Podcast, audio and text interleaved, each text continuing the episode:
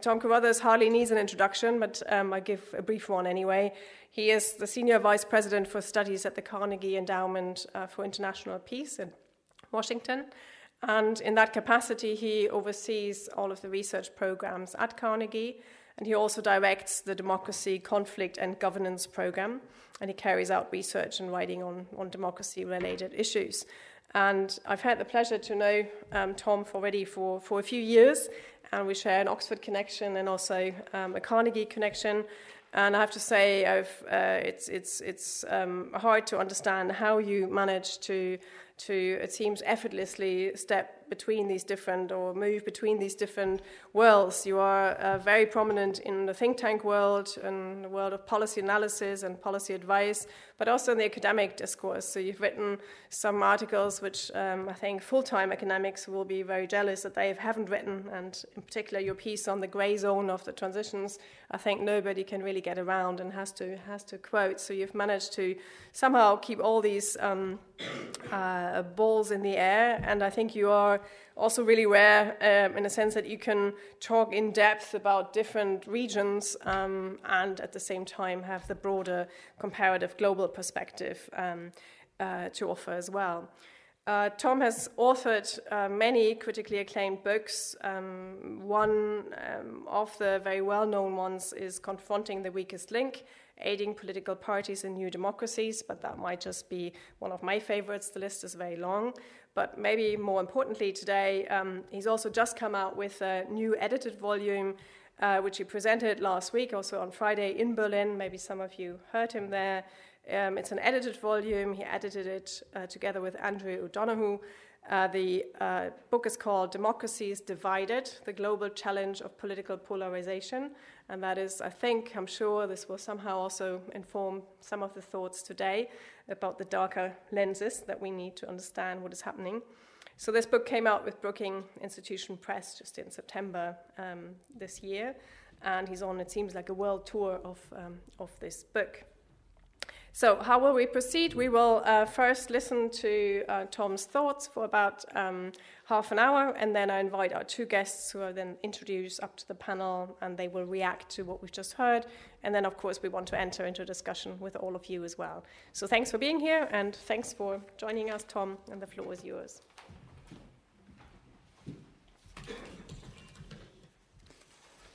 Gwen, thank you very much. That's a too kind of an introduction. Uh, it's sort of only downhill after that, but uh, I'll do my best. Um, it's good to see everybody. Thanks for turning out.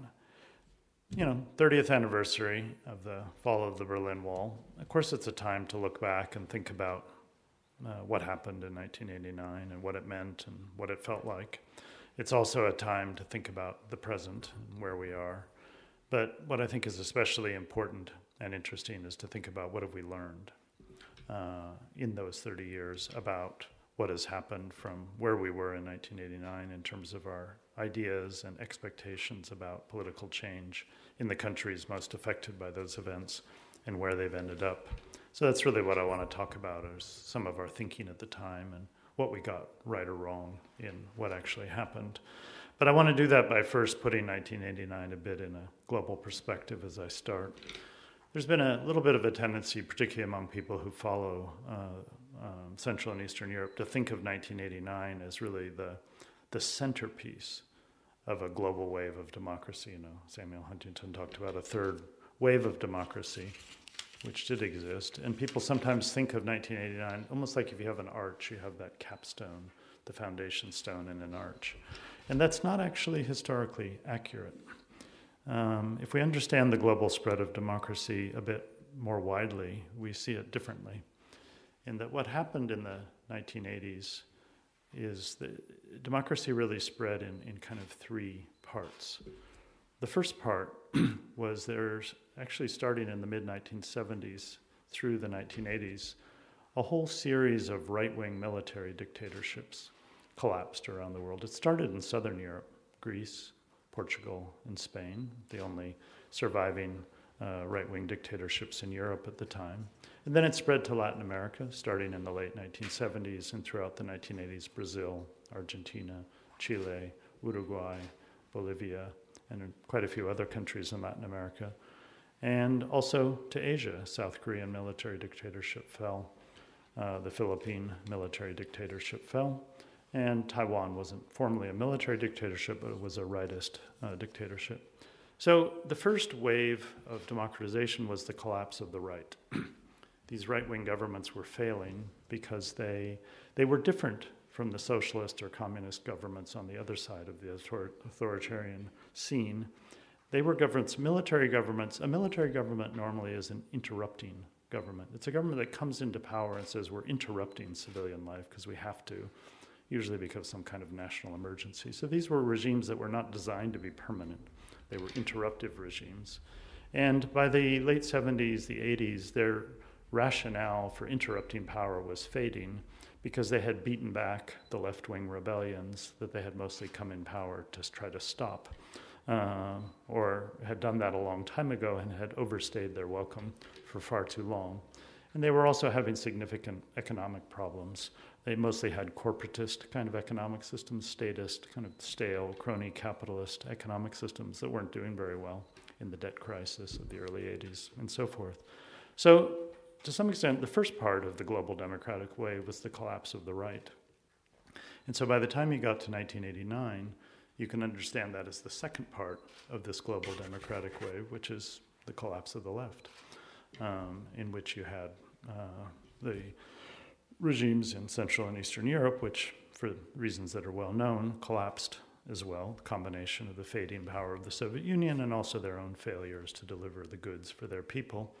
And you also had the crisis in China, Tiananmen the same year, which also represented a fundamental threat to another big regime of the left, an unsuccessful challenge to it. And so 1989 was actually the second part of a global democratic wave, not the first part and not the central part. And then the third part of that global democratic wave took place in the next decade, and it was an eclectic wave, a mixed wave. Its biggest place it unfolded was sub Saharan Africa. And uh, over 40 countries in sub Saharan Africa made transitions to multi party rule in those years, and uh, extremely important in that continent. And that was an eclectic wave in the sense that those are regimes both of the left and of the right, and also regimes that didn't really have any ideological coloring but they began to change as well, having lost legitimacy of both of those kinds of ideologies. And in Africa, there was a generational change after the founding generation of African leaders of the 1960s in decolonization. By the 80s and early 90s, those leaders were very old. They'd often driven their countries into a terrible state of governance, and they were fading, and new citizens' movements were challenging them. And that was the third part of the democratic wave. So 1989 is one part of a very important, larger global story that took place from really the mid 70s through the end of the 1990s. And I think it's important when we think about it today that we make sure we understand it in that perspective. I'll come back at the end of my talk to see the problems that I'm going to be talking about, the political issues in Central and Eastern Europe and Southeastern Europe, to see them in global perspective and say to what extent are they similar or different to what's happening in other parts of the world. But let's zero in now on Central and Southeastern Europe and try to understand what were we thinking at the time and what happened. You know, the mood today is, I don't need to tell you, is not very optimistic. There's a, you know, a gloomy sense about what has happened, a sense of disappointment. I think the gloom is a little bit overdone, but there is definitely some bad news. And it, it makes, made me wonder, I was thinking, were we really so optimistic back then, or are we, are we changing our memories? So I actually went back in preparation for this talk and looked at some of the writings from the early 90s, journal articles, magazine articles, and so forth. We were too optimistic, definitely. I, I validated it. I can't give you a scientific measure of it, but I read some, I must admit, I read some of those articles from that time and I cringed a little bit reading them uh, with a certain naivete and a certain just uh, self delusion, I would say. And I'm talking here a bit about the community of people that I'm, I would say, central to my professional life, which is the community of organizations, governmental, non governmental, that try to support democracy in the world. Those include foreign ministries, aid agencies, political foundations, Stiftungen, um, non governmental organizations of many types, private foundations. There's a community of organizations that supports democracy in the world. And it was this community that was very optimistic and, and viewed Central and Eastern and Southeastern Europe as a, as a zone that was really ready for very positive transitions. So I want to go through and I'm just going to identify for you here a series of assumptions. When I went back and looked and thought, what was our mindset at the time? What were we expecting? I saw, I, I happened to come up with nine. Uh, recently, our communications person told me there's something in human psychology. It's better to have an odd number than an even number of points when you make a presentation. So she told me to make sure I always have an odd number, not an even number. Um, so I found nine assumptions that I remember. Actually, I remember probably holding some of them myself, uh, and of which no longer really seem to be true. So let's go through them one by one. And uh, I don't mean to kind of heap abuse on ourselves and say we were so misguided and stupid. They were reasonable assumptions, and there are good reasons why we held them, but it's worth going back and thinking about what they were. The first was an extremely basic assumption, which was we thought the introduction of elections into these countries that had not been having genuine multi party elections would do two crucial things. First, having regular, legitimate elections would engage citizens and would make them feel part of political life. They would attach themselves to political groupings. They would feel that they have a say in government, and citizens would become positively engaged.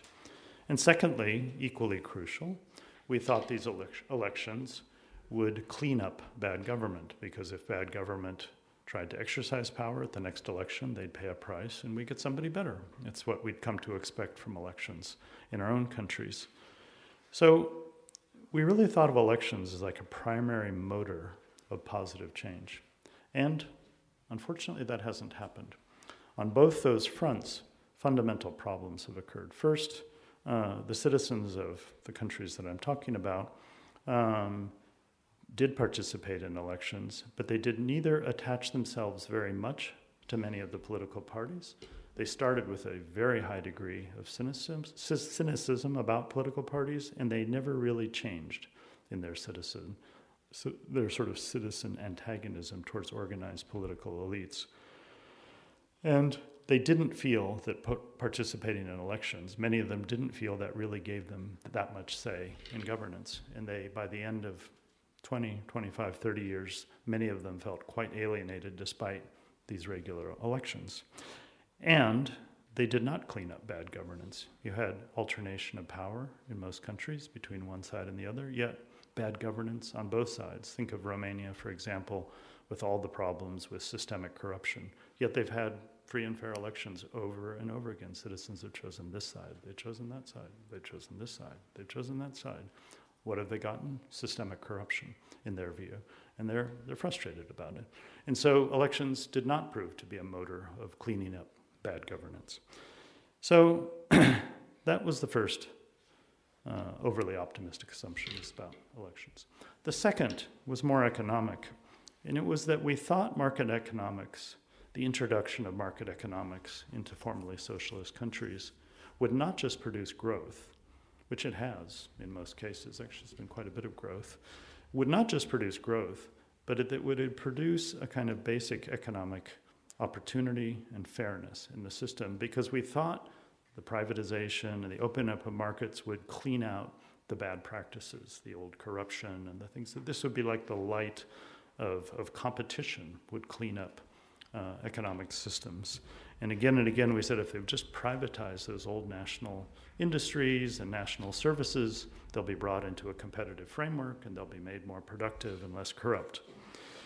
But instead, as we know, the inter- it turned out what we missed was the introduction of market economics into states with very weak rule of law was a very deadly combination because you had ferocious economic competition uh, together with very r- weak rule of law. So it was like you put the, the tigers of capitalism in a room, but there were no rules. and uh, the tigers ate up the common people. And these days, those of you who are either from Central and Eastern Europe or go there, if you're walking down the street in Budapest and you see a really fancy house being built, and there are various, and you're talking, you're with a Hungarian, that Hungarian, you say, "Who's? Wonder whose house that is." They will immediately say, "Somebody dirty." Nobody clean has a house like that. Only the dirty people have houses like that. That's terrible. what that means is the basic economic system is rewarding the bad and punishing the good. And that's the perception of many people of what market economics ended up with. And that's, that's unfortunate. Third, we thought post communist politics would, center, would settle fairly quickly into center left, center right patterns that resembled those of Western Europe.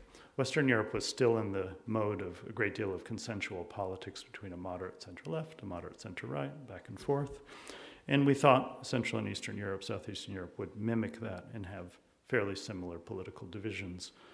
And they did form center left and center right parties, and there was a fair amount of alternation.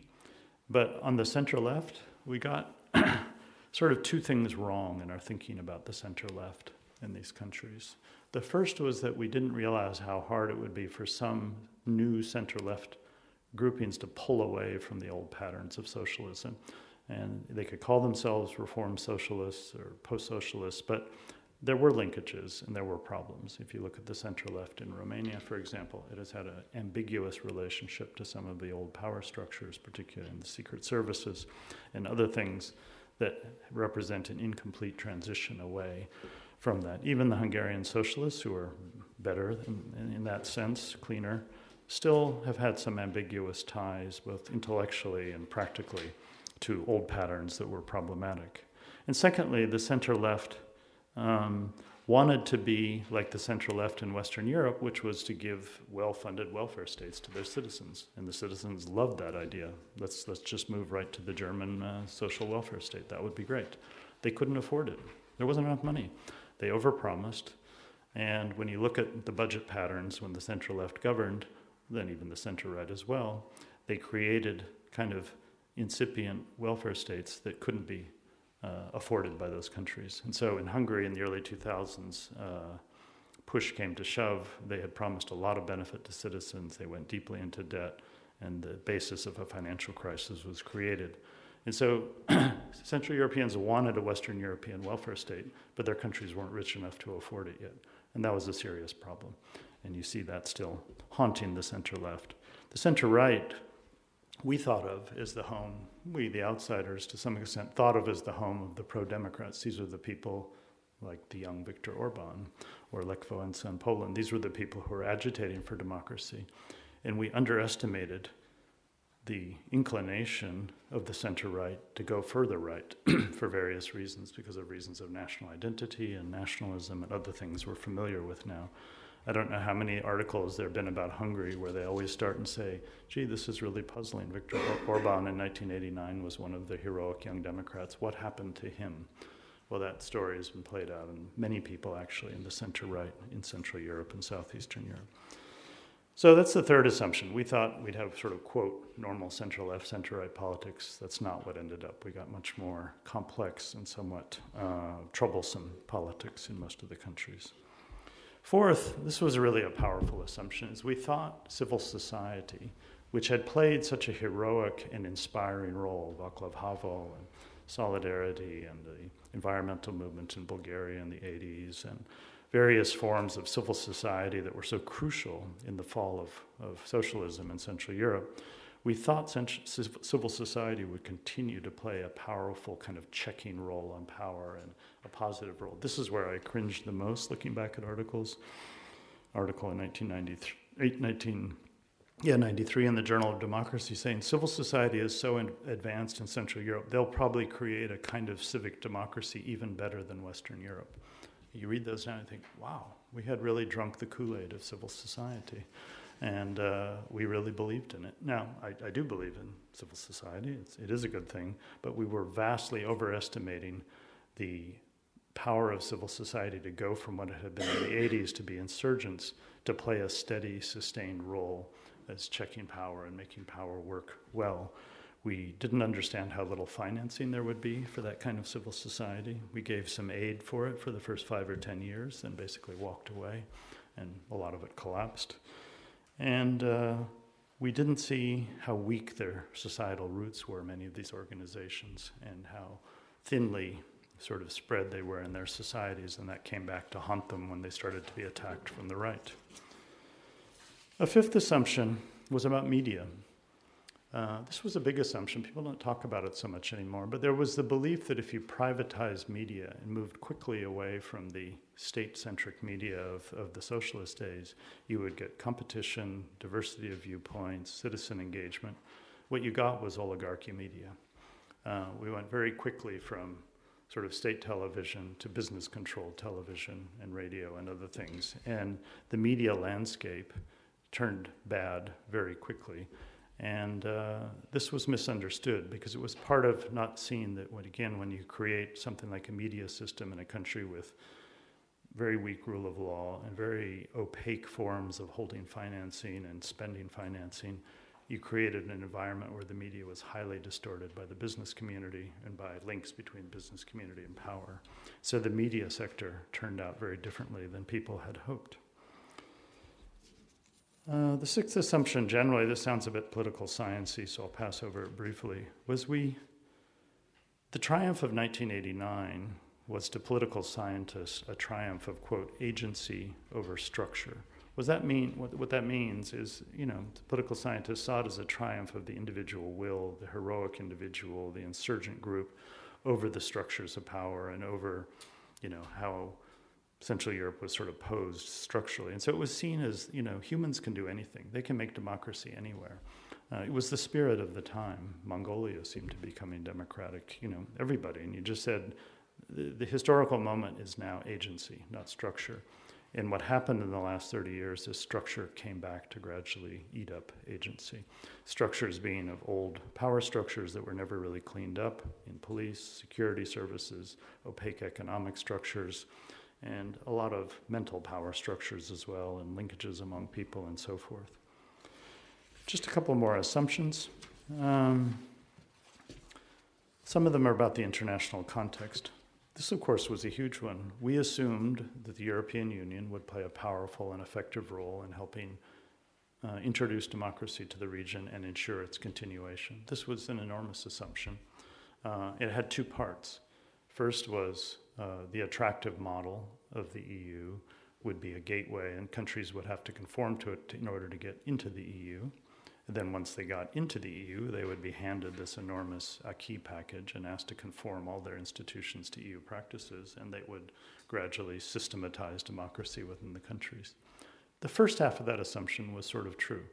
People did really want to get into the club, and they did. It did help, particularly in Romania and Bulgaria. It helped the political parties sometimes avoid worse choices because they really did want to get in. But once they got in, it turned out, once you got through the doorway into the EU, those mechanisms of transforming institutions and monitoring them were extremely weak because they were designed for a fairly, you know, well-established set of democracies in Western Europe that were used to being fairly polite to each other, very consensus-oriented. And then suddenly you had some members of the club that didn't fit it very well, and they said, gee, you should improve your rule of law a little bit. You shouldn't be so corrupt or that. and they didn't really have the mechanisms, either for monitoring in a really serious way or for the political will and the consensus to really enforce that. And uh, as we know, that proved to be a very deep and serious problem, and we're you know struggling with it every day in terms of what role should the EU play with respect to Hungary, or what role should the EU play with respect to Poland. And this problem has not been solved. But this was a, a vast overestimation of a process that would occur that didn't occur.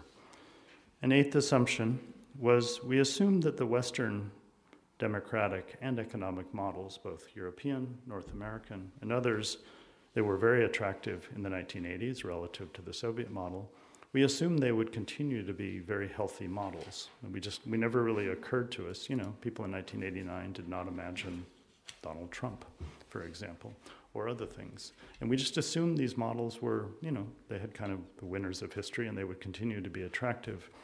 And so we kept holding them out to people and saying, we're pretty good at this. You should do it like we do. Um, and then when, we began to stumble, the first big stumble, there were various.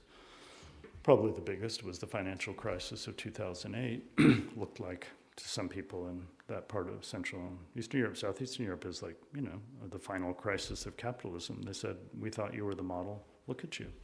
Um, and, you know, political entrepreneurs took advantage of that reality and said the West is failing. We need to get on a different ship and sail in a different direction because the West is falling apart. And then, when Western political systems began to have more illiberal forces and populist forces, uh, the model wasn't so attractive anymore. And in fact, it was an infectious model that was, was spreading some bad ideas to other people. So we just didn't imagine where we, we ourselves would be in 30 years. It wasn't just that we didn't imagine correctly where others would be, we didn't see our own fate, in a sense, coming. And then the final assumption was we assumed that Russia would be not a powerful actor in the region, especially, and certainly not one that would attract people to a different model. We thought Russia would still be relevant, but we didn't expect either that it would end up as self confident and assertive as it has, or how much it has formed a coherent idea of an alternative uh, sort of socio-cultural ideology that it's putting forward. And so we really didn't think very much about what the role of Russia in the region would be, and that both irritated Russians who felt that you know they had a historically important role in this region and helped alienate them in various ways. But we didn't prepare for a world in which Russia now has very considerable influence in the media sector, the business sector, and the political sector in many of these countries. And so we were, again, caught by surprise. So it's a pretty considerable set of assumptions that we got wrong, actually. As I said, not everything bad happened. The economic systems did grow a lot. These countries are much freer than they used to be. Many people's lives have improved. So it isn't a wasteland, but it isn't what we expected in many ways. Yeah, you can ask, kind of interesting, just sort of intellectual question. You can say, suppose, you know, put you in the time machine and send you back 30 years and go through these with people and say, watch out here's nine assumptions that seem to be on your mind. What would a people have done differently if they had known these things? I mean, uh, I don't have that much time, so I would just say here's a couple of things people might have done differently. I think even if we had known all this, it's not clear to me that we could have made that much difference, but we might have done a few things better. The first and foremost is we should have thought about marketization differently. We should have been very careful about the deeper legal context of marketization. It doesn't mean we necessarily avoided market capitalism, but we would have had to have been much less naive about how quickly political entrepreneurs would use the new market system to, produce state capture. We would have had to think much more about greater transparency early on, maybe going slower in certain ways on certain kinds of issues. There's a whole, you can rethink in a, in a lot of ways how market transitions might have been done differently. Secondly, with civil society, we probably should have pushed right from the beginning on building constituencies. We should have thought a lot more about grounding these organizations in throughout the societies, not just among intellectuals and young people in the capitals, but really reaching out and trying to bridge social divides right from the beginning. Uh, and a lot could have been done to push people, uh, given that there was a lot of Western funding initially to say you really need to prepare uh, for uh, a world in which uh, you're going to be challenged and in which you're not going to have so much financing over time, so you need to build these local ties. On media ownership, we could have thought a lot more about before we privatized the media and just threw it out for bid and say, okay, great, we're going to sell all the television stations in the next year and we're going to help, you know, finance that and help that happen. We should have thought much more about transparency and ownership in the media structure, the legal control, and gone much more carefully in that way and thought about different kinds of models. And of course, fourth, the European Union should have thought much more seriously about what is it going to mean when these organizations walk in the door of the European Union? How are we? We really need to study them much more carefully to understand how are they similar or different. And really, what has been our experience with Greece, for example? How successful have we been about improving rule of law in Greece? And given that, what have we learned from that about what we're going to do with societies that enter that have very different traditions and patterns? So the European Union could have been much better prepared and so forth. So we could have done some things differently. Would it have made a fundamental difference? I don't know. I'm not really sure. Uh, I mean, it's the big question for the region in my mind. Just the bigger question, which is not the subject of this talk, is is is respect to Russia is could the West have approached Russia differently in the early 1990s that would have not led to what we have today, which is Russia and the West uh, as enemies of each other, which unfortunately is how Russia at least sees it. That's another big question and whole subject of a whole other discussion. So let me take a few more minutes and go back to the global perspective. As we uh, as we look at the trials of democracy in the Visegrad countries in southeastern Europe, and I think one or more of the commentators will talk a bit about the former Soviet states, which is important to bring into the into the perspective. When we think about the problems of democracy in these places, are they, you know, there's talk these days about a general democratic recession in the world, and there's a lot of doom and gloom about democracy globally. Um, are the problems in Central and Southeastern Europe similar or different from the problems that democracy is facing in other parts of the world that are causing people to talk about a global democratic recession? Well, let me just check in on a couple of different regions. And I would say, in general, they're, they're somewhat different, actually. What you have in um, Latin America is something different going on, which is you have a pendulum in Latin America between a sort of uh, set of market transitions that have produced a lot of inequality and a lot of social exclusion, and you have a populist left reaction, not a populist right reaction. You have Hugo Chavez and the Bolivian Morales, who just resigned yesterday, president, and Ecuador. You have a number of populist left, left movements that fight with the kind of centrist, center right market uh, economic view. And Latin America is stuck in a pendulum between these two points of view, and it's having a very hard time finding a, real center between these, and it's a very destructive alternation. That's quite different. Central and Eastern Europe does not have populist leftist projects. It has populist projects that are actually kind of strange combinations of rightist and leftist impulses, but it does not have a Hugo Chavez. It does not have a, you know, a leader of the populist left like in Latin America. The Arab world, the Arab world is in a very bad way in democratic terms because it's fundamentally stuck. Arab autocracies have been ruling that part of the world for a very long time. They had a shock to their system in 2011 when many Arabs rose up and said, We don't want these. They managed to put those people back in the box through repression. And some of those people are trying again now. We have the Arab Spring the second going on right now, although it's weaker and more fragmented. But the Arab world is fundamentally stuck in a kind of unproductive autocracy that we could talk about. So that's also different. Um, Sub Saharan Africa is a very mixed picture um, and doesn't really have a single trend. And so it's hard to characterize and compare. And the same is true with Asia. You have a country like India, which we had big hopes for democratically.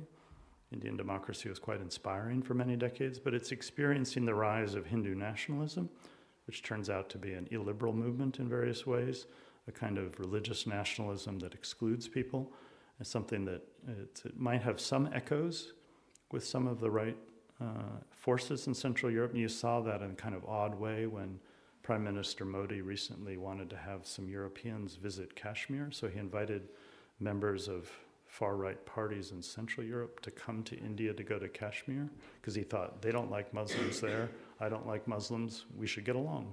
So there is a kind of odd alliance a little bit that was created there. But what India is going through, which is a historic reconsideration of what is India as a country, is it a pluralist, multicultural India, or is it a Hindu nationalist India, is, is different in many ways, I would say, than what Central and Eastern Europe is going through. So there are some differences. Populism is different in other parts of the world. And here's something that's interesting civil society is quite weak in many Central and Southeastern European countries. It's very strong in other places. Latin America has a lot of problems, but it has quite active civil society. Citizens are very engaged and organized. Look, you see it in all these protest movements, Chile and Ecuador and Peru and elsewhere. Citizens are really organized and, and out there. And civil society in Africa is really strong. I'm always struck when I go to African countries how many of the most talented people in African countries are working women's movements, extremely strong. In Africa, for example, the average representation of women in national legislatures is higher in Africa than it is in the United States. I mean, women in Africa are fighting for their rights very effectively. So there's surprising things out there in the world that are quite different uh, than other places. And so, just as Central and Eastern Europe in 1989 was just one part of a rather complex and eclectic global way for democracy. The problems that are very much on our mind, kind of here in Europe, and particularly looking at 1989 and the former communist countries, are again part of a global democratic, in this case, recession, but they're their own part with their own specific problems and histories and trajectory. So, just as we probably overestimated a bit uh, the centrality of 1989 in the larger picture of that time, we have to be careful not to overestimate our gloom. Uh, you know, there is a bit of gloom in this part of the world about the state of democracy, and we have to be careful not to project it out because, again, it's just one part of a much more complicated global picture that has some good news and bad news mixed in with it. So that's the basic message to you is understand the global perspective from 89, understand it today, and then think hard about what we got wrong what we've learned from that experience. And so as we look at transitions today and think about how we can help, let's not make the same mistakes. Again, thanks for your attention. Hope it was useful to you and look forward to the discussion.